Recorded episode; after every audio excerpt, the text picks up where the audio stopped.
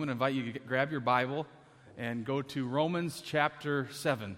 Romans chapter 7, verses 14 through 25. That's going to be our spiritual food uh, for this morning. And as you're going there, I want to catch us back up to speed with where we're at in our sermon series. Um, we started this series at the beginning of the summer called Invisible War Battling Against Evil. And you recall when we started, we uh, we're alerted to the fact that there's spiritual warfare going around all around us. And just because we can't see it doesn't mean it's not real. And then Tim, the last couple of Sundays, has, has looked at two of our different adversaries that we face. First, the devil and demons and that spiritual realm. That the devil is a defeated enemy, but he's doing all that he can to make Christians ineffective for the kingdom work here and now. And then last week, we were challenged, uh, really, uh, to look at the world as an enemy because the world is opposed to the things of God. That if you're a friend to the world, you're an enemy of God. And so we were challenged to know that we're in battle with the world, but not to retreat from it, but rather engage society around us with the good news of Jesus Christ, to be salt and light uh, right in the place that God has placed us. And today we come to our third and final adversary in our series, and that is uh, the flesh. The flesh. Now, if you're a visitor here this morning, or a guest first time, or you've been coming for a while and you're not a believer, I know that's the case uh, for, for some. As I look over the congregation and the first service as well, I notice some people that uh, I've just had honest conversations with. They're not believers, and maybe you're not a Christian, a believer. Uh, but if you are a Christian, you are a believer, you know what the gospel is, right? We're in the book of Romans, so let's just stay in Romans real quickly and just uh, talk about what the gospel is in a nutshell, okay? So, Romans chapter 3, verse 10 says that there is none righteous, no, not one. Romans 3:23 says, "For all have sinned and fallen short of the glory of God." We are all sinners. Whether we like to admit it or not, all of us, like sheep, have gone astray. We have each turned to our own way. Romans 6:23 says the wages of that sin, the wages of our sin is death. But the free gift of God is eternal life through Jesus Christ our Lord. So we're a messed up people because we're sinners. We have a sinful nature that we're born with, but not only that, we choose to do that which is wrong and evil in God's sight, and we consistently fall short of God's perfection and His holiness. And so the wrath of God then is revealed against all of our sin. Romans chapter 1 God's wrath is revealed against unrighteousness of all sorts, sorts that we're a part of, and so that we're lost and we're objects of God's wrath and we're destined for destruction because of our sin and because of our rebellion. But, Romans 5 8, God demonstrates his love for us in this that while we were still sinners, Christ died for us. Jesus Christ came, and he didn't wait for us to get good and to get cleaned up for him to love us. He loved us dirty and rotten and sinful that we are, so much so that he gave of his life for us. So that if you would turn to Him, Romans 10, 9, and 10, if you confess with your mouth Jesus is Lord and you believe in your heart God raised Him from the dead, you will be saved. Everyone who calls on the name of the Lord will be saved. Jesus saves sinners. Call on Him to be saved. And this is the gospel. I'm not ashamed, Paul writes in Romans chapter 1, of the gospel of Jesus Christ because it's salvation for all who would come to Him. So then you're saved, right, Christians? You become a believer, and then you don't sin anymore. No, that's not right, right? That's not, well, let, us let's, let's see. Um, let's see a raise of hands. How many people in here haven't sinned in the past year? Nobody. We had one person in the first service, so uh, that was good. Um, no, we had nobody in that first service either. We all still sin. And we all, to some degree, struggle with sin, do we not? This is what we're talking about today the battle that rages within us. There's a battle going on. Not only do we have an enemy called the devil, not only do we have an enemy that's all around us in the world, sad to say, we have an enemy that's right here inside of us. It's the flesh. Martin Luther said this In the gospel, we are forgiven of sin, and yet we do not cease to be a sinner, for we are flesh and we feel the battle within. The more godly a man is, the more he feels uh, the battle. So we deal with the flesh. We struggle with sin. We struggle with addictions. I know there's stories of those who have battled addiction that they've come to Jesus Christ. God saves them, and instantaneously the, the, the addiction is gone. But for most, but for most, it's a struggle. Whether it's a substance, whether it's pornography, whether it's chronic lying, there's a struggle against the sinful self, our flesh. And we're all engaged in it on one level or another. The challenge today is going to be the question, and I'll just tell you this is at the end, is are you battling against your flesh? Are you fighting? So now we are ready for our text, Romans chapter 7, uh, starting at verse 14. I'm going to invite you to stand as we read God's word together. Romans 7, verse 14. For we know that the law is spiritual, but I am of the flesh, sold under sin. For I do not understand my own actions. For I do not do what I want, but I do the very thing I hate. Now, if I do what I do not want, I agree with the law. That is good. So, no, so now it is no longer I who do it, but sin that dwells within me. For I know that nothing good dwells in me, that is, in my flesh. For I have the desire to do what is right, but not the ability to carry it out. For I do not do the good I want, but the evil I do not want is what I keep on doing. Now, if I do what I do not want, it is no longer I who do it, but sin that dwells within me. So I find it to be a law that when I want to do right, evil lies close at hand. For I delight in the law of God in my inner being, but I see in my members another law waging war against the law of my mind and making me captive of the law of sin that dwells in my members. Wretched man that I am! Who will deliver me from this body of death? Thanks be to God through Jesus Christ our Lord. So then I myself serve the law of God with my mind, but with my flesh I serve the law of sin. Lord, we come to you this morning and we ask that you would be our teacher. Holy Spirit, we ask that you would reveal the ways that our flesh seeks to sin against you and against others. God, would you lift us up uh, out of the mire of our sin this morning to be a people on fire for you, battling that which is evil and wrong?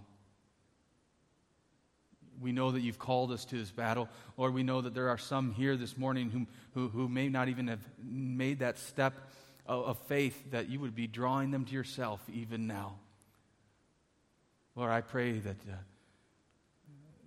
that you would impress upon us exactly what it is you want us to know this morning. And so I ask that the words of my mouth and the meditations of my heart be pleasing and acceptable in your sight, O Lord, my rock and my redeemer. Amen. You may be seated.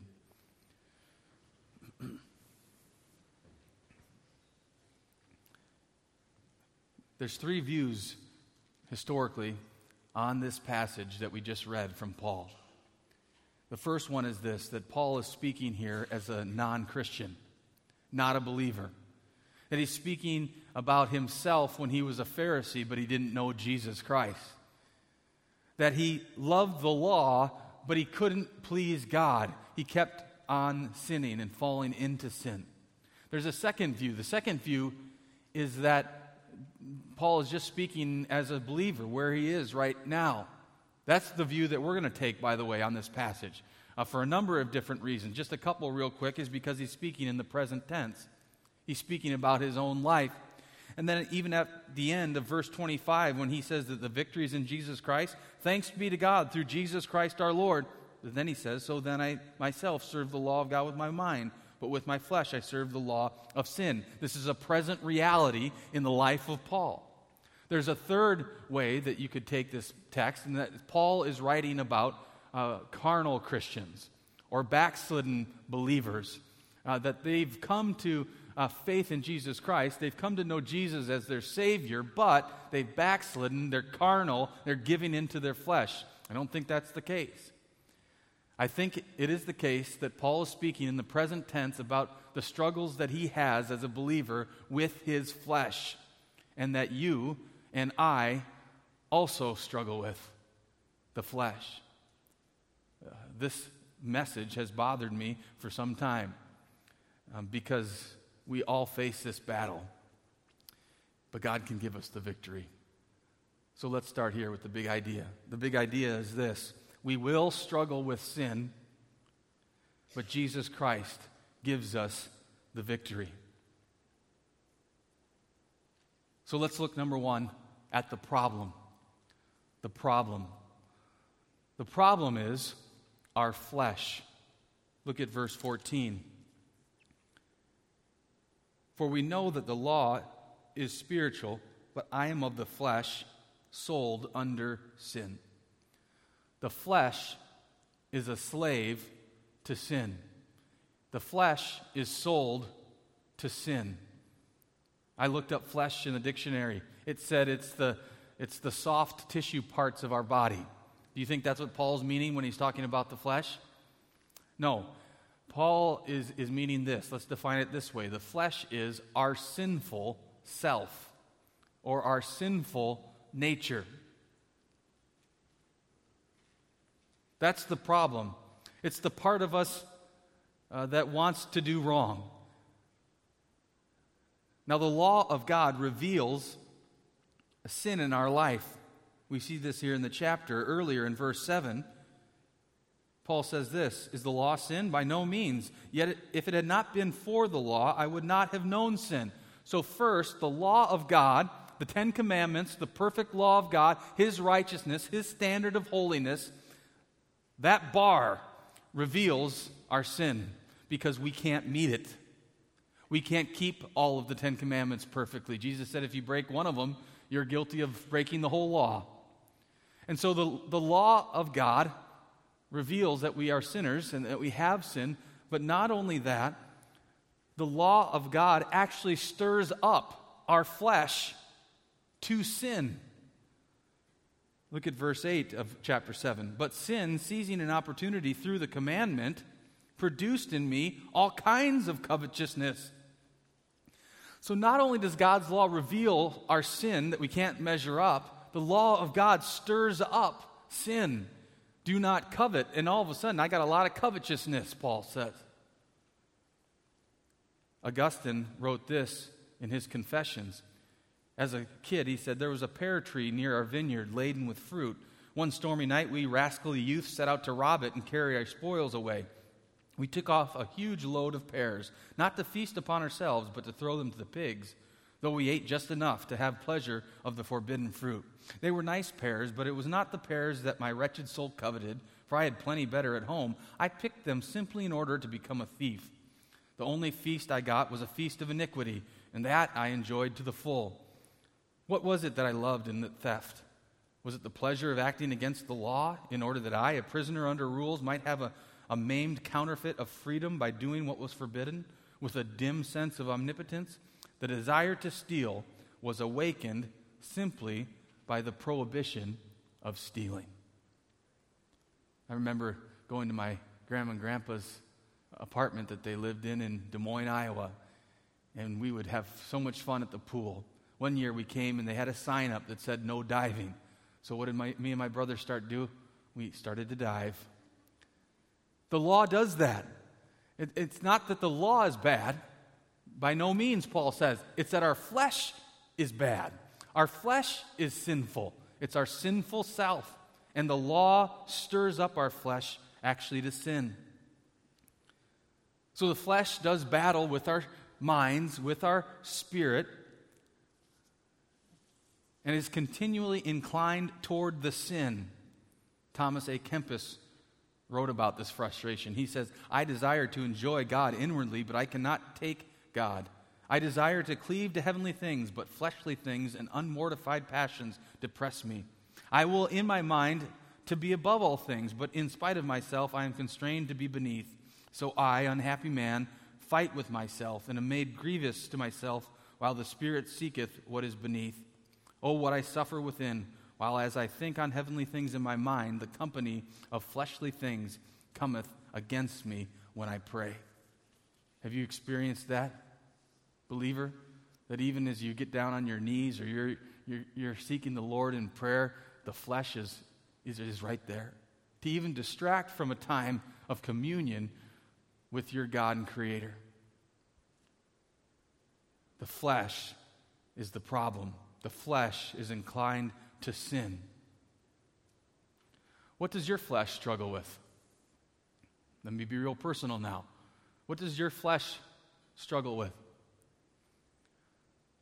We want to do battle, and we want to do it in a real way here. This is why we're doing this series.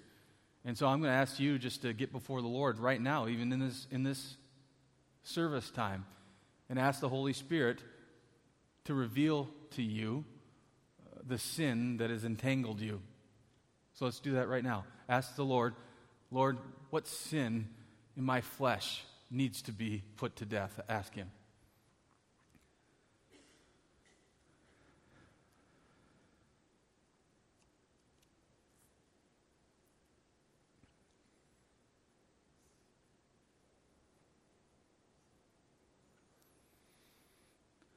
So the Lord, through His Spirit, reveals sin in our life. And our flesh longs for that sin. And we confess that sin unto the Lord, and He forgives us of that sin.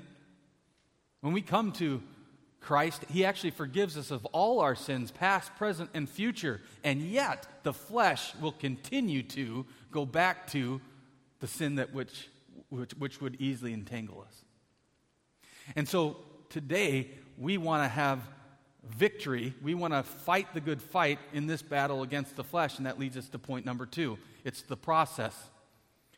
The process, it's hard.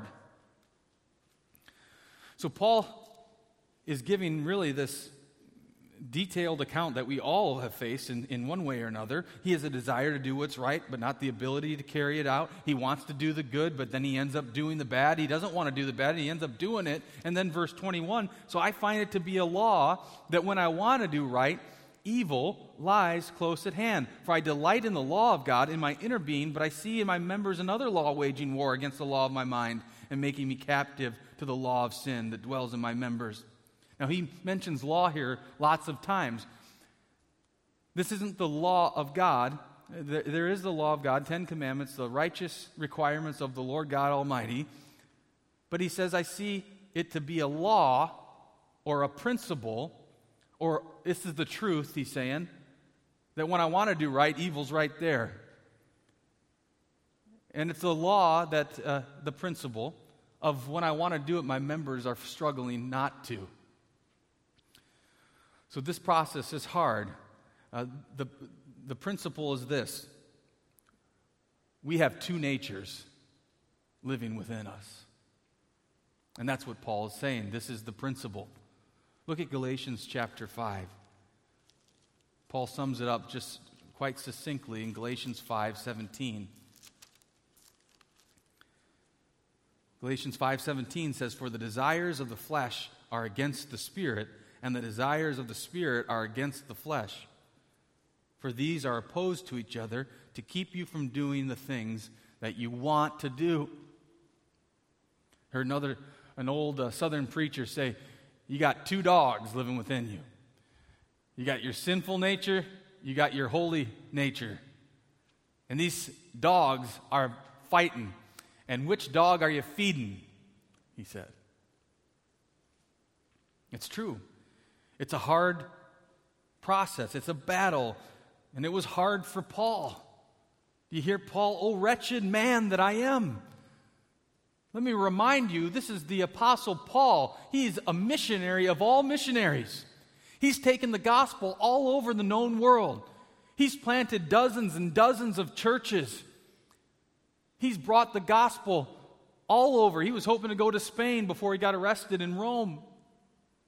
This is the Apostle Paul who's struggling here. This is the Apostle Paul who was a miracle worker. In Acts chapter 19, some of his handkerchiefs that Paul had used were taken to other people who were sick and they were healed. How many of you, how many of your tissues healed anybody? This is the Apostle Paul who one guy fell asleep during his sermon and fell out the window and died. That should just detract you from falling asleep this morning, by the way. He fell out, and, and Paul went over and healed him in the name of Jesus. This is the Apostle Paul who wrote Scripture. Do you like to write? Do you write some poetry sometimes? Paul wrote this, the Bible. This is the Apostle Paul, who, when he was Saul and he was unsaved, Jesus met him when he was traveling to Damascus. Jesus met him on the road, spoke to him, and he was changed forever. What's your testimony like? This is the Apostle Paul who says, Oh, wretched man that I am. So if it was a struggle for Paul, it's going to be a struggle for you. So the process is hard. But we can have victory through Jesus Christ. So if you're not a Christian today, you're fighting the battle of your flesh too, but you're at a disadvantage. Actually, you can't win by yourself. And so the answer today for you, my friend, is Jesus Christ. He can give you the victory. If you're here and you're a carnal Christian, you've backslidden, the answer is Jesus Christ. He can give you the victory. If you're here today and you're a Christian and you're living for the Lord the best you can with the ups and downs of life, but you, you're struggling against the flesh, the answer is Jesus Christ. In Him we find the victory. And that leads us to point number three. And that is this the plan. The plan. Now, if we just went to our text in Romans 7 and just stopped there, it would be sort of depressing. Okay, because he says we have the victory in Jesus Christ, but he doesn't really expound on it. He actually goes back to the struggle at the end of verse 25 and, and says that this struggle is going on still. So you'll always have this struggle until you see Jesus. Now, that can be depressing, but that's not all that the scriptures say. Actually, I believe chapter 7 and chapter 8 should be side by side in believers' uh, minds. Because in, in chapter 8 now, then we have uh, how to live, then we have the plan. And the plan is going to require you, my friend that's in a battle, you're in the war, and this is a specific battle in that war, and that's against your flesh. If you want to be effective, if you want to gain victory over your flesh, you're going to have to do some work. And I want to be careful because it's not just a legalistic message and hey, make a list of things you got to do better, and then you better start doing it better. You better start praying more. How many hours are you praying? How much scriptures are you memorizing? How many times are you in church? I want to get away from that. That's it's a relationship with Jesus Christ, but it takes work. Every relationship takes work. We're going to call it this a grace driven effort. You see a quote on the back of your sermon notes from uh, Don Carson. Uh, it's a great quote. You can read it on your own time, but it's a grace driven effort is required. Several years ago, I was talking with a guy who was looking for a job, and he was complaining that he didn't have any any leads. He wasn't getting anywhere. And he was just uh, bummed out about it. I asked him, well, did, did you apply anywhere? No, no, I'm, I'm waiting on God to open the door to apply. Well, did you put your resume together? No, no, I'm waiting on the Lord, on His timing. Uh, uh, did you call anywhere to follow? No, no, I'm waiting on God. That's not waiting on God. That's not working. That's not putting effort into it. And to gain the victory over our flesh, it's going to take some effort on your part. Are you up for it? It's going to take some effort. First thing is this part of the plan is to live according to the Spirit or to set your mind on things of the Spirit. Romans chapter 8. Verse 1 There is therefore now no condemnation for those who are in Christ Jesus. For the law of the Spirit of life has set you free in Christ Jesus from the law of sin and death. For God has not done what the law, weakened by the flesh, could not do. By sending his own Son in the likeness of sinful flesh and for sin, he condemned sin in the flesh in order for the righteous requirement of the law might be fulfilled in us who walk not according to the flesh, but according to the Spirit. So Jesus Christ came, Jesus condemned sin in Jesus Christ on the cross. It met the requirements of the law. Jesus met the requirements for you and for me. So that if you have your faith and hope in the Messiah, your sins are reckoned, paid for to God Almighty. And so now we live according to the Spirit. He goes on, for those who live according to the flesh set their minds on the things of the flesh, but those who live according to the Spirit set their minds on things of the Spirit. Hmm.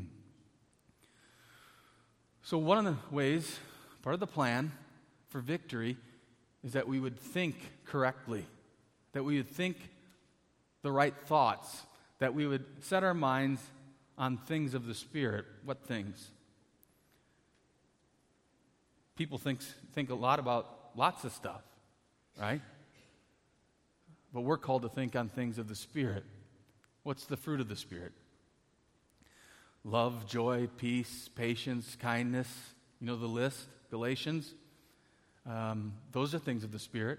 Philippians 4 8, Paul says to whatever is lovely, with whatever is worthy of praise. He lists those things there that are worthy of praise. Think on these things, and the God of peace will be with you. So we think on the right things, we think on the good things, we think about the Lord, we, we pursue that which is right. The problem is, many of us don't think on those things. Let me give you the top five things people think about from a poll that I just made up. Of top five things people think about. They think about this person, your person. You think about your person, who you are. You think about number two, your preferences. What I like, what I don't like, what I, what I enjoy, what I want to do. Third, you think about your family. You think wonderful thoughts about your family. Four years ago, m- me and my family drove out to Seattle. That was 45 hours of wonderful family time in the car. We think about our family. We think about, fourthly, work, what God has given us to do. And then, fifthly, we think about the world, politics, things that are happening, going on. Now, those things in and of themselves are not bad. But here's the problem the flesh, remember? The flesh is the problem. So the flesh comes, and the flesh rises up, and the flesh says, Your person, who am I? What do I look like? Am I looking good enough? What are people seeing in me? What do people think about me? I want to make sure to please people. Forget about God or preferences. Why can't people do what I want them to do? Why can't my wife do what I say? Why doesn't that church do the things the way that I want to do things? My own preferences rule the day. Flesh rises up, even for family. My kids are the best. I find my hope and completion in my kids. I find it in my spouse.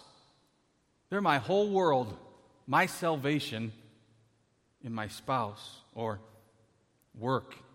The flesh rises up and can take you either way with work. It can take you to a way, a place where you're working all the time and you're neglecting things you shouldn't be neglecting. Or it can take you the other way. Your flesh can take you the other way and you're lazy and you're doing a poor job. Or how about the world? The flesh can get in and you be engaged in things of the world. You begin to love the world, what we heard about last week. So the flesh rises up and it, it takes over, and we got to be careful. We want to think on things of the Spirit. The second part of the plan is not only the way that we think, uh, but the way that we grow in our relationship with Jesus Christ. That we would grow in our relationship with Jesus Christ. Turn over to 2 Corinthians chapter 3. To the right of Romans, 2 Corinthians chapter 3. We'll start at verse 12. Paul's writing here about the glories of Jesus Christ, of the new covenant, how the, the people of Israel had rejected God. And then he comes to interesting verse, verse 12 of 2 Corinthians. Since we have such a hope, we are very bold. Not like Moses, who would put a veil over his face so the Israelites might not gaze at the outcome of what was being brought to an end, but their minds were hardened. For to this day, when they read the Old Covenant, that same veil remains unlifted, because only through Christ is it taken away. Yes, to this day, whenever Moses is read, a veil lies over their hearts. But when one turns to the Lord, have you turned to the Lord? The, the veil is removed. Now, the Lord is, the, is Spirit, and where the Spirit of the Lord is, there is freedom. And we all, here it is, with unveiled face, beholding the glory of God, are being transformed into the same image from one degree of glory to another. For this comes from the Lord, who is the Spirit. So, the way that we are going from one glory to another glory, we're gaining victory over our flesh, we're growing as a Christian. Paul says right here the way that that happens is when we view Jesus Christ. When we look upon him and his glory with unveiled faces, we're changed from glory to glory. So it's, it's not the list of rules and regulations. It's a relationship with the Lord Jesus Christ that we would see Him better, that we would understand Him. That's why we're here in church. That's why you do have a devotional time, that you would know Jesus Christ better. See what He has done for you. See Him on the cross. See Him risen. See His love for you, that while you were still a sinner, He died for you. When you understand Jesus more deeply, your relationship with Him grows, and the thing of, of the flesh, the flesh gets beaten down in that love relationship that you have uh, with Jesus Christ. When you view Jesus properly and correctly, correctly, you can be victorious as you keep your eyes on Him. My younger brother, uh, Joe, I, th- I think I've mentioned it before, he was a Navy SEAL. And I loved talking to him about the training that he was going through at the time and different things that were happening. And one of the things that well, he didn't really like, it was one of the worst things that he had to do, uh, in terms of training was uh, go for these long uh, dives. They wouldn't go super deep, but they would be down in the water at nighttime, and it's just pitch black. Can't see anything. They would have a board uh, that would tell them where to go, the directions, but most of the time they had to keep that board off. And so it was just, he said, it, it's just pitch black, and that was the worst. And every once in a while, uh, a real SEAL, not a Navy SEAL, would come up and put his face right in my brother's mask. That just jars you, scares you. One of the other things I asked him about that I would think would be very hard uh, uh, would, would be to, to swim seven miles in the ocean. That was part of their beginning requirements for BUD/S training. So I asked him about it. He said, That wasn't that hard. Now, my brother wasn't ever a good swimmer. He was scared to take a bath, he was scared of water. And I think that's what drove him to want to conquer that fear. And he said, But it wasn't that hard. I said, Why? Because we always could see the shore. We could always see the shore, so we could do the job. When we see Jesus, when our eyes are fixed on Jesus, we can beat the flesh. We can gain victory. When we, when we get our eyes off Jesus, then the sin that so easily entangles us rules the day and our flesh rises up. But when we keep our eyes fixed on Jesus, a relationship with Him which, in which we're growing, we will win the battle. So fix your minds on things of the Spirit. Grow in your relationship with Jesus by seeing Him more clearly. This is the plan. And that would lead to our final point, which is the product. The product is Christ likeness in 2 Corinthians 3 says this We, with unveiled face, beholding the glory of the Lord, are being transformed into the same image. So when we see Jesus, he transforms us into the image of Jesus. In Romans 12, 1 and 2, be not conformed any longer to the pattern of this world, but be transformed by the renewing of your mind in Romans chapter 8, verse 28, we know all things work together for good for those who love God and those who are called according to his purpose. We love that verse. We put that verse on coffee mugs. We love it, but we forget about the following verse. What is that purpose? That we would be conformed to the image of the Son.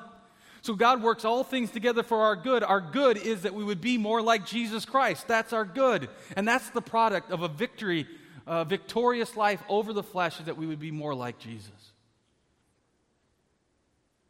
Gaining victory over your flesh results in transformation. Transformation. Now, I realize we're all on various paths, we're all at different levels. We're all at one level of glory or another. But the same is true for the one who's been walking with the Lord for 50 years and the one that's been walking for five weeks is that when we gain victory in Jesus Christ over our flesh, we will be uh, transformed. Are you fighting this battle? If you're not a Christian, you can't even fight this battle. You're a slave to sin. Your flesh is a slave to sin, and so is your, your very soul. But if you are a Christian, are you fighting? Are you fighting against the flesh? Or are there some things in your life you just kind of throw up your hands? And that's, that's kind of what I do. I struggle with it, I deal with it. And, or have you become so callous that even the sin that you felt, uh, the weight of the guilt about it, that's kind of worn off now? And that's, you, I just do my thing. God is calling you today to get serious about your relationship with Him. He's calling you to make a grace driven effort to fix your minds on things of the Spirit and see Jesus better, that you would put to death the flesh. Are you fighting? We'll close with Romans 7:25. We've mentioned it a couple times, but the very end of it says this: after we have victory, he's talked about the victory, so then I myself serve the law of God with my mind, but with my flesh I serve the law of sin. This is a battle that will continue until we die. In this life, Jesus said, You will have trouble, but take heart. I have overcome the world. It's only through Jesus Christ that we can gain uh, the victory. I'm going to ask Dave to come up. We're going to spend some time in prayer, and then I want to sing as a response to today's message, to God's word, the Lord, I Need You song that we sang.